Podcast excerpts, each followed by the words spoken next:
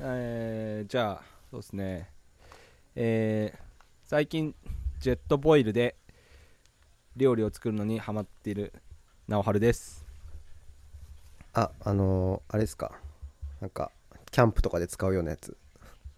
あそうそうキャンプとか登山とかに使うあのあのすっごい早くお湯が沸くえやつがあるんですけどーえどれぐらい早いんですか何分ぐらいで分かるんですかえー、っとどんぐらいだろうえー、っと500リ500ミリリットルペットボトルの500ミリリットルの水をジャーっと入れて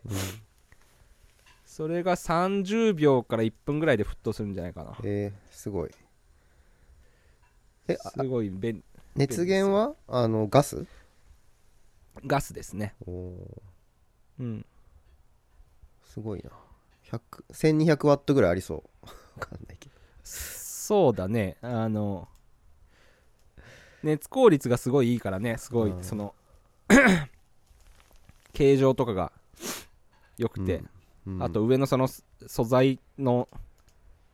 がねなんだろうあれチタンなのかなすごい多分比熱が低いというかすごいあすぐ温まるやつで、ううんんいいですねなんで家で使うんですか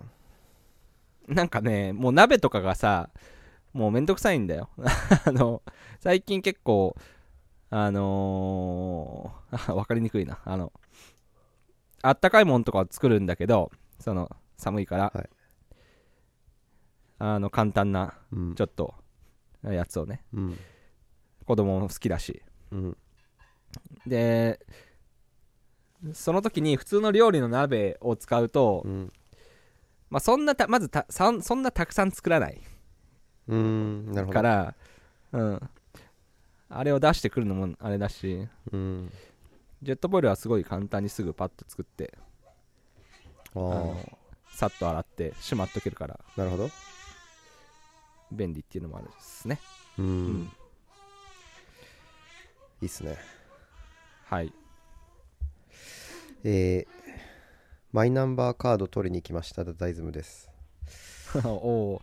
ー前回前々回うんもうちょっと前か、作ったって言ったやつね申請して取りに行ったのが先週ぐらいで、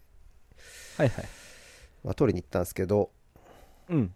なんかもう散々話されてると思うけど、まあ、改めて思ったことなんですけど、うんあの取りに来てくださいって言ってあの予約をするんですよあのうんうん配布場所に、えー3営業日後以降の日程で、まあ、15分ぐらい予約をこうウェブウェブアプリで取っていくんですけど、うんまあその時の持ち物の中に、うんえっと、パスワードを設定するのでパスワードをこの紙に書いてきてくださいっていう紙があってそれを持参してくださいっていうのがあってパスワード書いていいんいいのかなってちょっと思って書か書かずに行ったっていう話ですね確かになんかあったな紙になんか書いてきて忘れないようにみたいななんかそんな感じだったな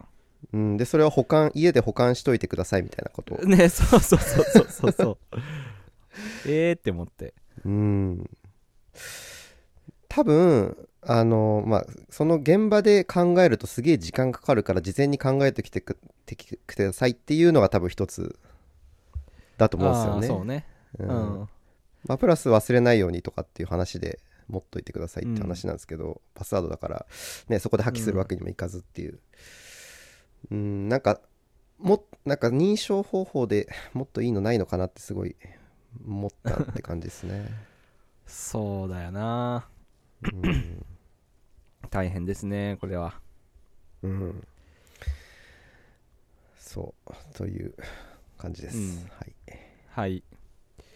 じゃあ今日もよろしくお願いしまはすい、お願いします。えー、っと何の話をしようかなうん。あのー、昨日かな、なんか見た記事で、これはあの、また、あの、子供ネタなんですけど、うんあのー、こういうのあるんだっていうのをちょっと紹介するんですけど、うんあのーなんかねえっ、と1歳児の子供がいる家庭で、で、うんまあ、その1歳児の子がなんかくあのお母さんの髪が髪の毛が、うんまあ、寝てる間に首に巻きついて首にその跡が残ったというか、まあ、怪我したようになったという子供の首にあそうそうですねき気づかないうちはいにはい寝てる間に、はいはいうんでその子供をこう保育園に連れて行って翌日にうんうんであの保育園で、まあ、こうこういう傷ができたっていうのを説明して、まあ、預けたんだけど、うんまあ、帰り保育園のお迎えに行ったその日のお迎えに行った時にうんなんかもうあのー児童相談所に預けましたって言われたっていうので子供をこう取り 取り上げられたというか、なるほどうん、でそっからなんやかんやでこうまあそれが事故だっていうこともではなくて、まあ、虐待っていう多分判定をされて児童相談所の人が保護したっていう、一時保護したっていう話なんですけどほうほまあそこからこう親親の言い分としてはもうそこそれは事故であって、まあ、虐待なんかしてないっていうんですけど、ううんまあそんなこんなでこう裁判とかなると結果的にこう 1, 年ぐらい親と子が離されるっていうことが起こって、なるほどうん、で全然返してもらえないっていう話を見て、うんうんそれは辛いなって思ったっていう感じですね。うんああなるほどまあ、児童相談所のおー言い分としては、まあ、それで、うんあのすぐ返しちゃうとまたもし本当に虐待が起こってたとしたらまた虐待されちゃうっていうのを防ぎたいっていうのと、まあ、そういううことが起こったことがあったらしくて、まあ、それでうんうんメディアにすごい叩かれるのが嫌で、本当に、えー虐待の確証がないと返せませんみたいな、まあ、言い分なんですよね。うんまあなんかお互い言ってることは確かにそうだなっていう感じで、うん、どうすればいいのかなっていうのにすごく、うん、な悩むんあー事象だなと思ったと感じですね。これはでも難しいねその親の人は本当にこれはアクシデントなんですって言ってもうん、それを信じるわけにはいかないしそうね。うんなるほどどうやってそれは判定してまあ1年間ちゃんなんかそういうあれなのかね専門家の人とかがうん、調べて、確かに故意ではないというかそういう虐待ではないみたいな判定をしたってことなのかな、これはこれ多分まだ判定はされてないのかな、されてないのかあーうん、されたっていう事例の記事もあ って、まあ、それうはんあの虐待じゃなかったっていう話なんだけどもう0歳5ヶ月ぐらいからもう保護されちゃって1年ちょっとあうんの期間あ経ってから戻ってきたとで結局虐待じゃなかったっていうでもなる子ほどね、供と過ごせないその1年ぐらいは帰ってこないよっていう話でうんうんって感じですけどね。うんいやーそれはなるほどですねうんこんなことがあるんですねうーんなんかねそうこの記事も書いてあるけど件数が年間ね、2万5000件あるんだって保護された件数が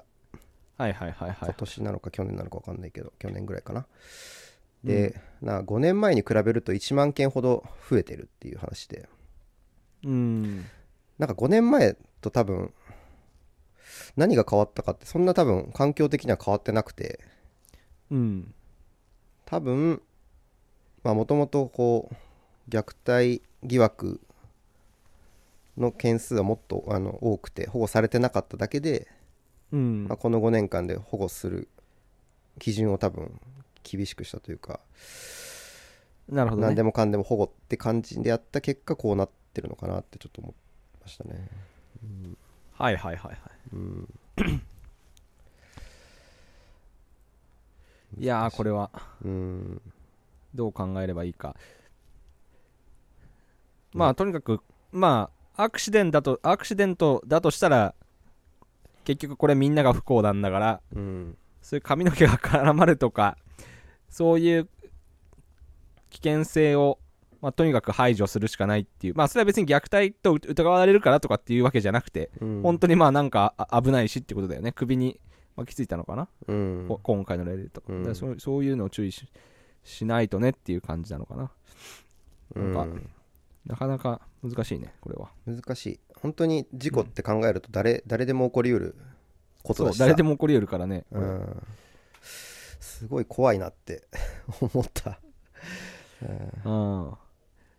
そうか。で、その、えっ、と、幼稚園、保育園か。保育園の人が児童相談所というか、その、なんで、保護する機関に、そのまま、うんこう、フォワーディングできるんだね。そのああねだから、普通はそうか、親にお伺い立ててたら、全くそれって機能しないから、うん怪しいと思ったら、もう、なんていうんだろうね、ノーモーションですぐっうんていうことになるってことか。みたいだねうちのおかみさんもこうあの救急で入ってる時救急というかうんその当直で入ってる時に、もしその子供で虐待と思われる傷があったらもう親に確認せずすぐ、あのなるほどどね。なる通ほど報するっていうプロセスはあるって言ってたからなるほど。そうへえ。難しいこれはこれは注意が必要ですね。そううんそえー気をつけないとねそこのなんかダダのところはまだううん全然生まれたばっかりでうん今はなんかでもあれでしょそのゆりかごゆりかごというかあのそこで暮らしてる感じでしょ全然だってまだ動きはしないから、ね、首も、うん首も座って全然なければっていう感じうんでしょうから座りかけてきた感じかな今2ヶ月ちょうど2ヶ月なんでああーはいはいなるほどね、うんなんかいや気をつけないとはいはいどうぞこれに関連してなんかねそう、うんなんかアメリカの方でもねそういうの結構話題になってるっぽくて、この「Do No Harm」っていうポッドキャスト、うんまあそのいそういう事例をまさに取り上げうたんドキュメンタリーみたいなポッドキャストが NBC ニュースですげえこう宣伝してたんだよね最近。ほでこれ聞いてないんだけど、まあ、ポッドキャストでこう、ううん母親とかにインタビューをしてくっていうポッドキャストなんですけど、はいはいはいうん、まだうん英語なんで全然聞いてないですけどなんかすごいいろんなとこでこういうのが出てんのかなともちょっと思ったりもこれは何その虐待まあ虐待はやめようね Do no harm Do no うん harm、何これはだから虐待するのはやめようねっていうかどどだ誰に寄り添ってんのかなお母さんに対して寄り寄り添ってんのか親,、うん親に対してなのかな、どううんちょっと聞いてないから分かんないけどその CM を見る限りお母さんはうん虐待してないって言うんだけど、はそいの、はいはいほ保護しされちゃっては引き離されたみたいな、ああそういうケースにうね、んだまあ、今回とはいは多い分同じようなケースかなと、なるほど、うんなるほどじゃあそういうケースがあるのか、うんまあでも分かんないんだもんねそれもね分かんないから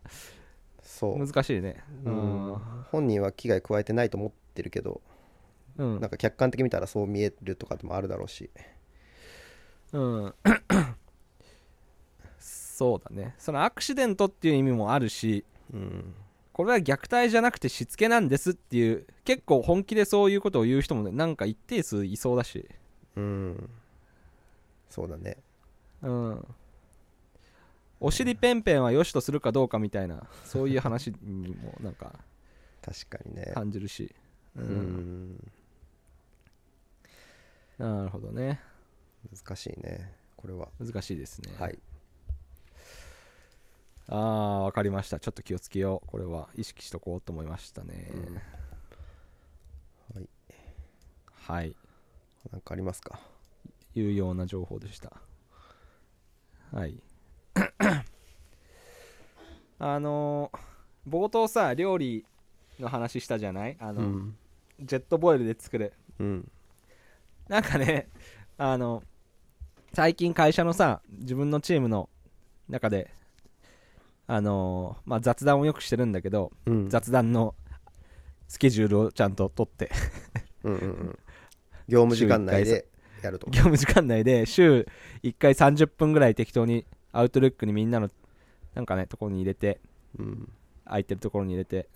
えリモートでそれはリモートでおー何人ぐ らい5人ぐらいかなおうんまあ当然ちょっと今日はあの作業したいからちょっとごめんとかあぜあぜもう全然来れる人やりたい人だけでいいからあなんかなんか話さないみたいな感じでやってるんだけど、コーうんコーヒーでも飲みながら、うんまあリモートでうんでその中のチームの話の中でさ若い若手の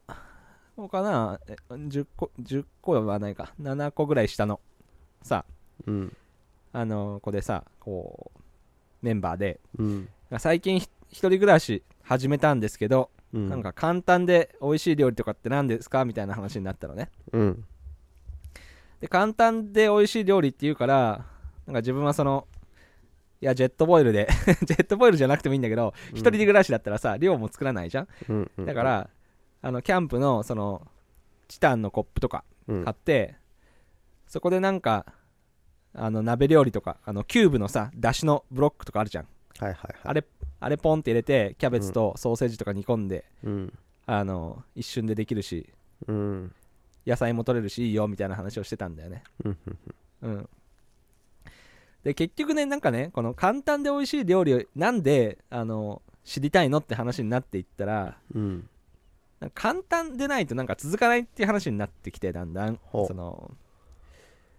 なんか料理が自分はなんか得意じゃないしみたいな話とかねなんかそのうん一人暮らしだからさ誰かに食べてもらってみたいな感じでもないからあんまうんモチベーションがこう続かないんですよねみたいな話になっておおーでもわかるわそれうんあねじゃあわかるじゃんうんでそれでなんかどんどん雑談をしていったらさうん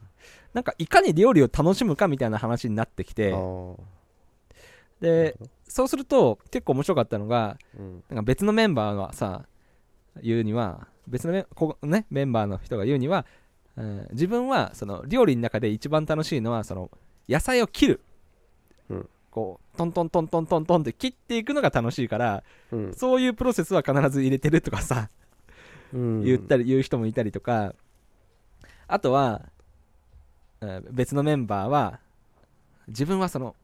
料理は確かにあんまりモチベーションは湧かないんだけど、うんこう作り置き冷凍庫のスペースがこ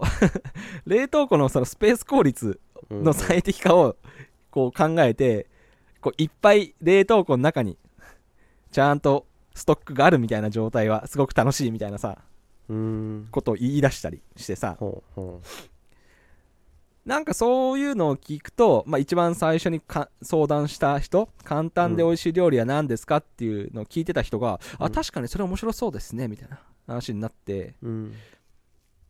結局簡単である必要ななかったですわみたいなねことを言い言い出して楽しくないから簡単にしたいのであってうんうん最初から楽しかったら別に簡単さシンプルさっていうのは別になくてもよくてうんむしろ洗い物とかあってもき何かを野菜を切ったりトントン切るのは楽しそうだしうんうんうんとかみたいな話になって、最初の問いっていうのがやっぱ自分の確信をついてなかったこれってやっぱみ気づかないもんですねっていう雑談でその雑談の会は終わったんだけどさうんこう自分みんなやっぱ自分の本当のうまくいかない原因っていうのがあやふめあやふやなままこうソリューションを探し始めることしかやっぱ基本的にはできないんだなでまあみんなと話すのはそう話していったらやっぱ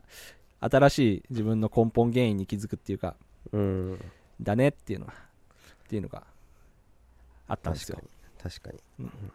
これはうんそうやねうん、他に でもさでもなんかじゃあ常に自分が思ってるイシューが本当に芯を食ったものなのかっていうのを疑い出すとさうんこうめんどくさいじゃん ある人がさ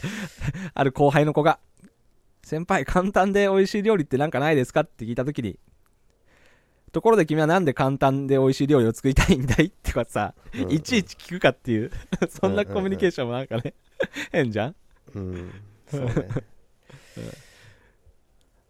うん、だだかかららそそうだねそれすごくわかるな、そういうのもうん なんかそうね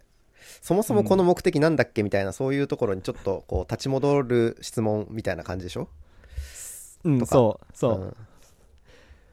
なんでかそれはそう、うん常に常にそれを形式的にやるとうんすごく煩雑じゃんうん、時間もかかるしね、時間もかかるし、うん、うんまあでもそれをやっていいことも多分あるだろうけ ど、うん、うんそうだねうん、そうはねそこ難しいね、そうで今回のその雑談の回はすごく楽しく話をしながらうん、そもそもその簡単で美味しい必要はなくてまあ美味しい必要はあるんだけど簡単である必要はなくて、うんこの楽しくできたら別に簡単じゃなくてもいい要は料理が楽しくなかったんだみたいなさうんことに気づきすすごく自然に気づけたからうん雑談っていうのはこうなんて言うんだろうそこに答えを求めようとしないから見つかったのかなっていうのもちょっと思ってああ雑談の効能っていうのがやっぱすごいなって思ったわけですねなるほどねうんうん簡単で美味しい料理は何かっていうテーマで話しちゃうとやっぱりみんなそのレールからはなかなか外れられないから、うん、目的を定めずに割とオープンに話すっていうのはなんか仕事でも使えるかもなってちょっと思った感じでしたね、確かにうん、ちょっとその枠を外してみるみたいな感じそうそうそうまそあ、うなんかあの誰だっけえっ、と塩川さん会でもなんか浜口秀さんのうん、なんか問いみたいのでそそんな話があったような気がするけどあなかったっけー あったあった ありましたよ、うんうん、確かにそういうなんかそういう話題ができればいいねここでも、ああ確かにねうん今、とあれだもんねあの あのなんだ結構テーマを決めて、うんうん、そうだねって言って終わるみたいん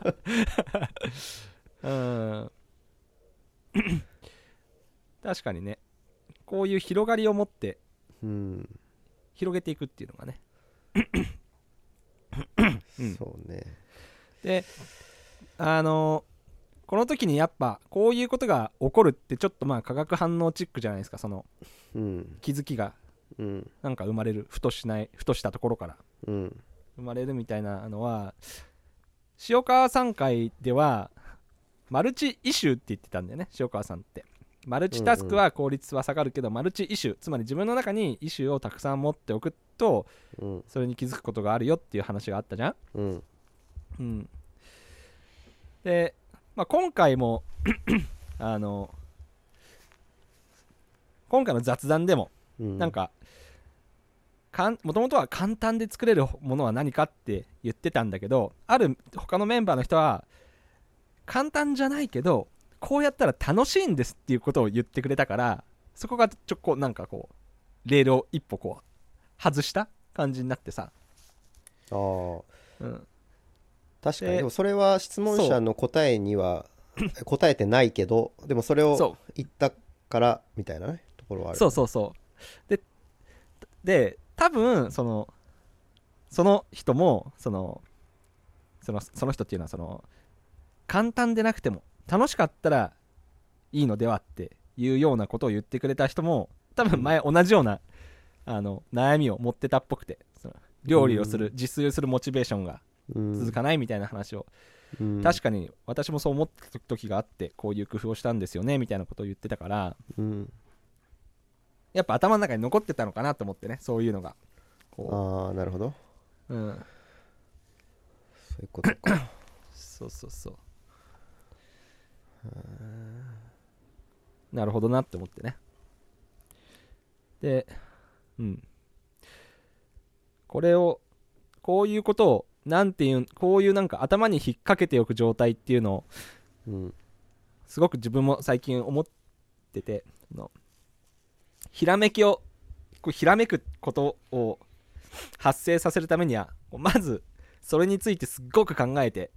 うんこうその問題に対してすごく深く考えて一旦忘れるうんとなんか脳内に残るじゃんうんこの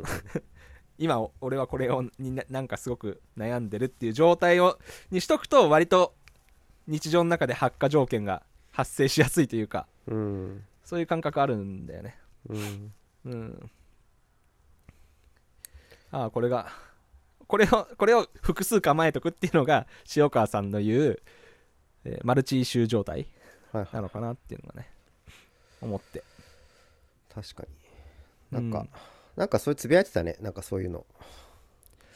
ああそうなそうそうつぶそやいうてたなおはるつがぶやいてるつぶやいてるつぶやいてうる、んはいひらめきの発生条件みたいなはいはいのでちょっとつぶやきましたねちょっと後で探して貼っときますけど、はいはいうん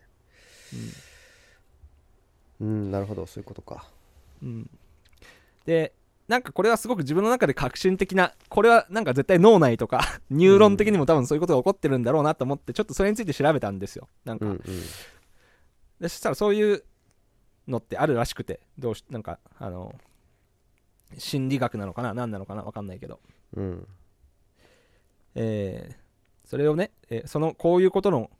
えー概念を、うんえーセレンディピティっていうらしくてねセレンディピティ、ほまあ、ウィキにも載ってて、ウィキペディアにあって、セレンディピティって言ってる、言うらしくて、うふんふんえーセレンディピティとは、素敵な偶然に出会ったり、予想外のものを発見すること。また、何かを探しているとき、探しているものとは別の価値に、えー偶然気づくこと。うんうん、平たく言うと、ふとした偶然をきっかけに幸運をつかみ取ることであると。うんうんうんいうらしいんですねセレンディピティ、でもうちょっとこう自然科学におけるセレンディピティっていうところをあの えーあってうんですね、あのペニシリンの発見とかああ,、ーえーあとなるは、うん、ノーベル化学賞の田中さん島津工作所かな、はいはいの田中さんとかの例を挙げて、はいえー まあ、フランスのリール大学の学長の就任演説で、えー言ってたことがあって、ほどうんえー観察の領域においては偶然っていうのは構えのある心にしか恵まれないっていうことを言っていて、まあ、何かそういう自然科学とかそういう領域においてなんかラッキー幸運っていうことは起こるんだけどそれは事前になんか準備をして構えのある心って言ってんだけど構えのある心にしかそれは発生しないよセレンディピティは発生しないよって言っててお塩川さんじゃんって思って、うんうん、ななるほどなと。うん。っていうのがあって。で、この ウィキのセレンディピティの、えーページはすごく面白くて、あの、そういう偶然によって生まれた科学的な発明うんがすごい列挙されてて、めちゃくちゃ面白い。ダイナマイトの発見もそうだし、えー電流と磁気の関係の発見もそうだし、うん電子レンジの発明とか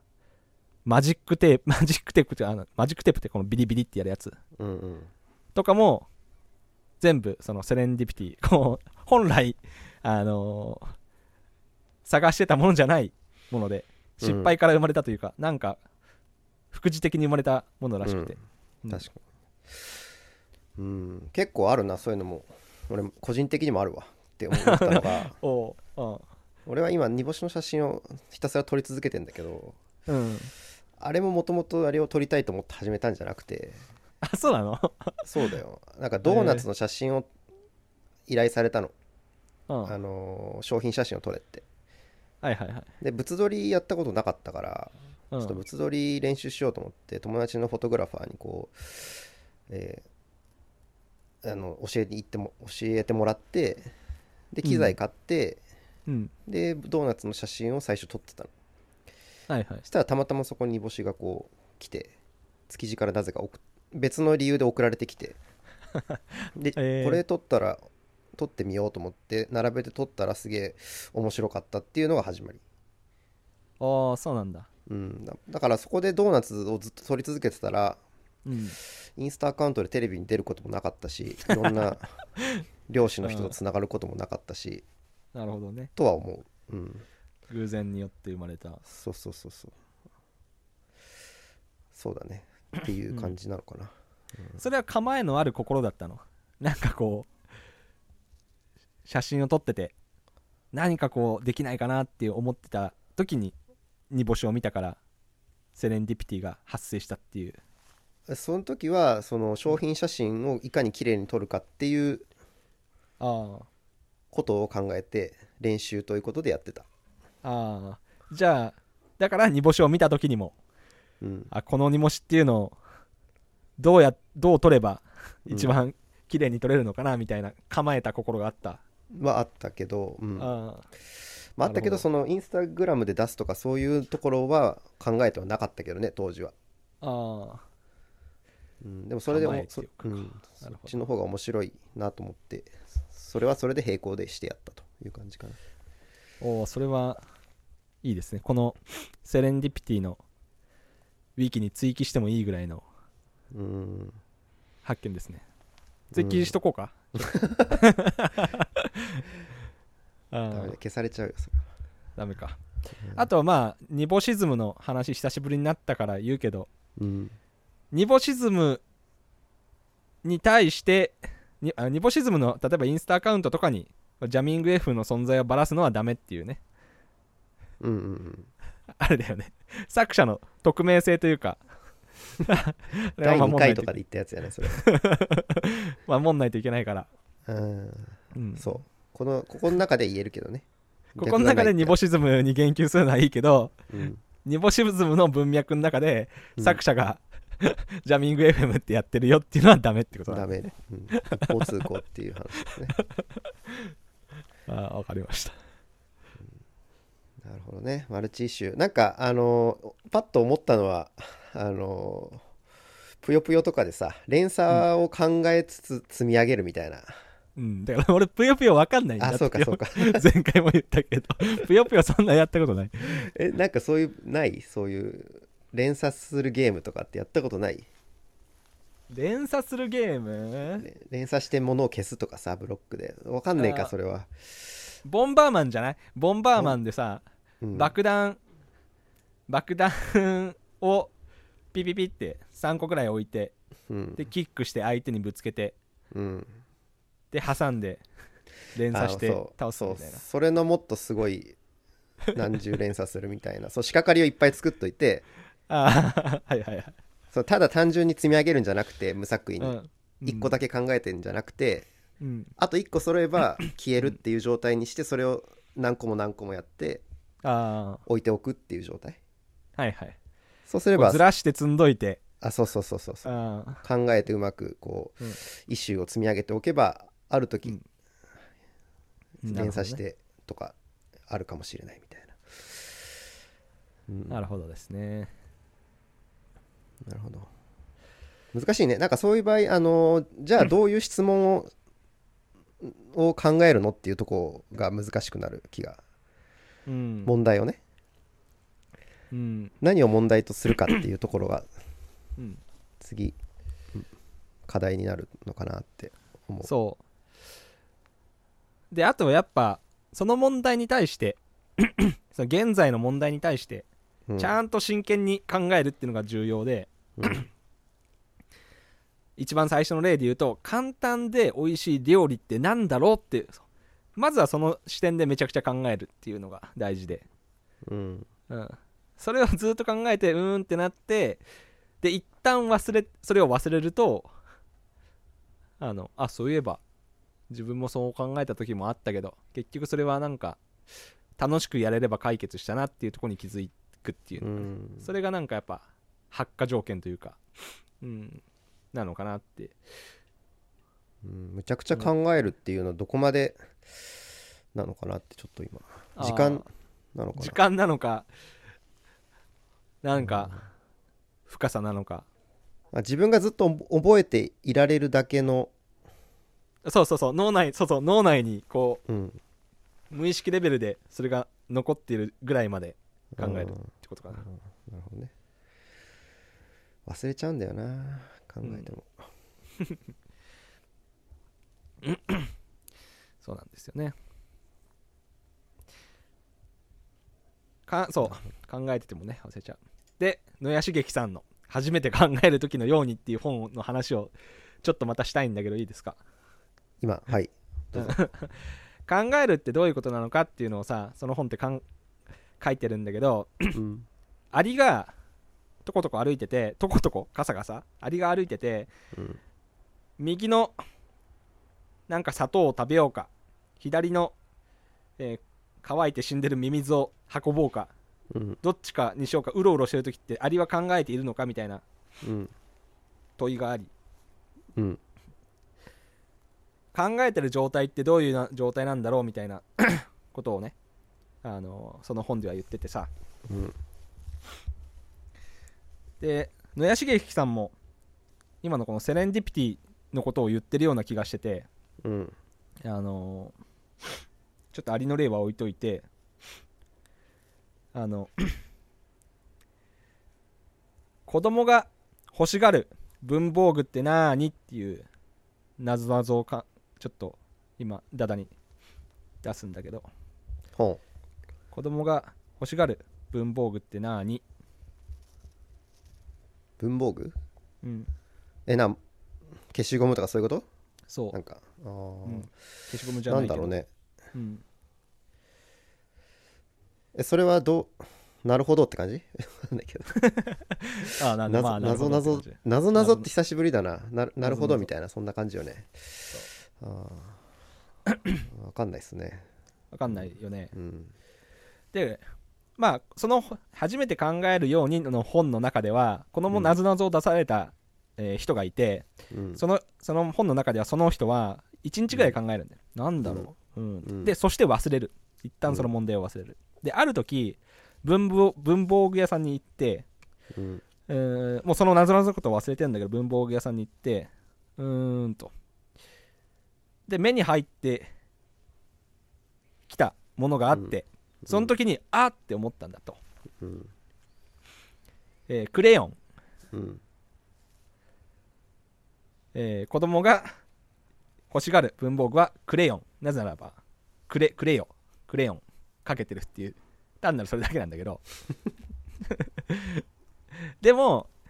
じゃあその忘れてる間っていうのは考えてなかったのかっていうと多分頭の中に残っててだからひらめきが生まれる真剣に何だろうってずっと考えて一旦忘れるってことが、えー見た時に答えに気づくっていうために必要だから、きっと考えるっていうのはそういうことなんじゃないのっていうのを言っててね野谷茂樹さんがなるほどまあ一つの側面で言うとねうんこの本めっちゃ面白いから読んでよ読んでよちょっと小ノートにリンク貼っとくわわかりましたうん面白いんで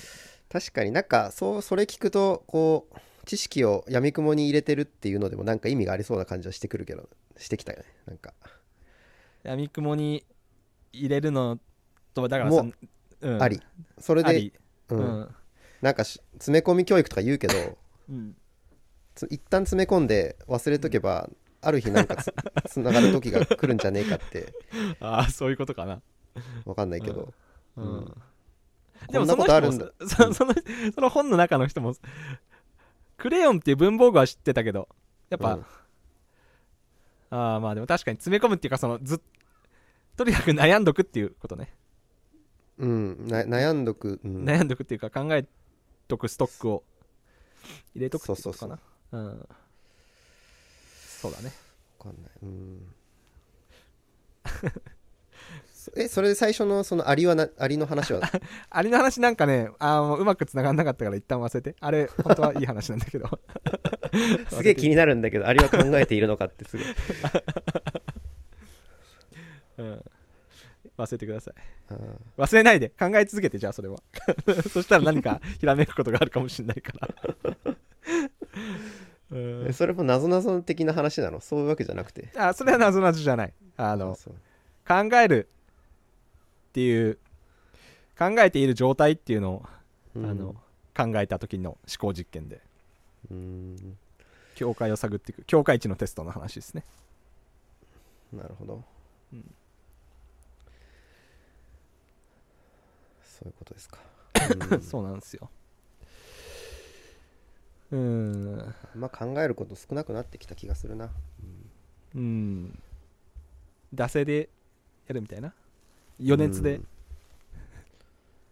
そうなんかそうねよ 余熱でというか右から左に流す感じでこうゼロから作り出す的な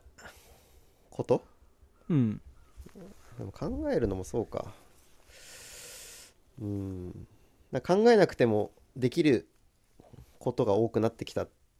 ていうのあをー正しいのかな、うんなるほどね経験からとかさ、うんうん、うんうんうんうんかもしれない、うん、うん確なるほかどに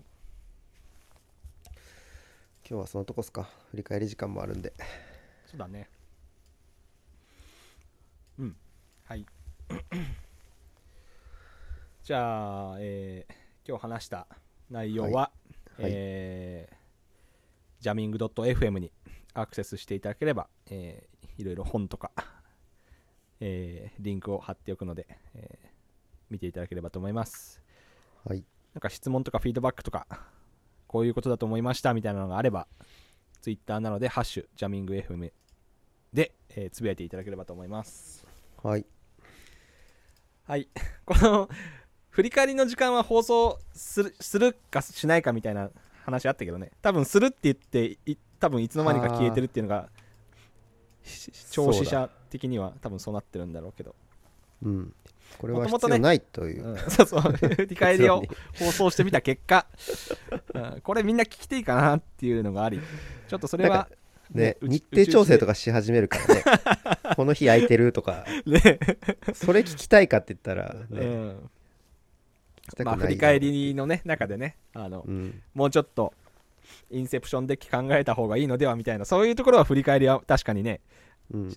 あの出し出してもいいんだけどうんじゃあそれいつやるとかっていう調整が始まっちゃったらこんな放送ししなくてもいいでしょうみたいな話になりね、そうんう、うん、まあそんなことでちょっと振り返りはオフレコでやりますんで、はい、それかまあクラブハウスでねまたやったりとかねああそうそうだね一昨日かな、えークラブハウスでインセプションデッキを、えーやってみたとうん、いう感じで3時間ぐらい盛り上がったかなうん、そうですねはいはいじゃあそんな形でやらせてもらえればと思いますはい、はい、じゃあお疲れ様でしたはい、お疲れ様でした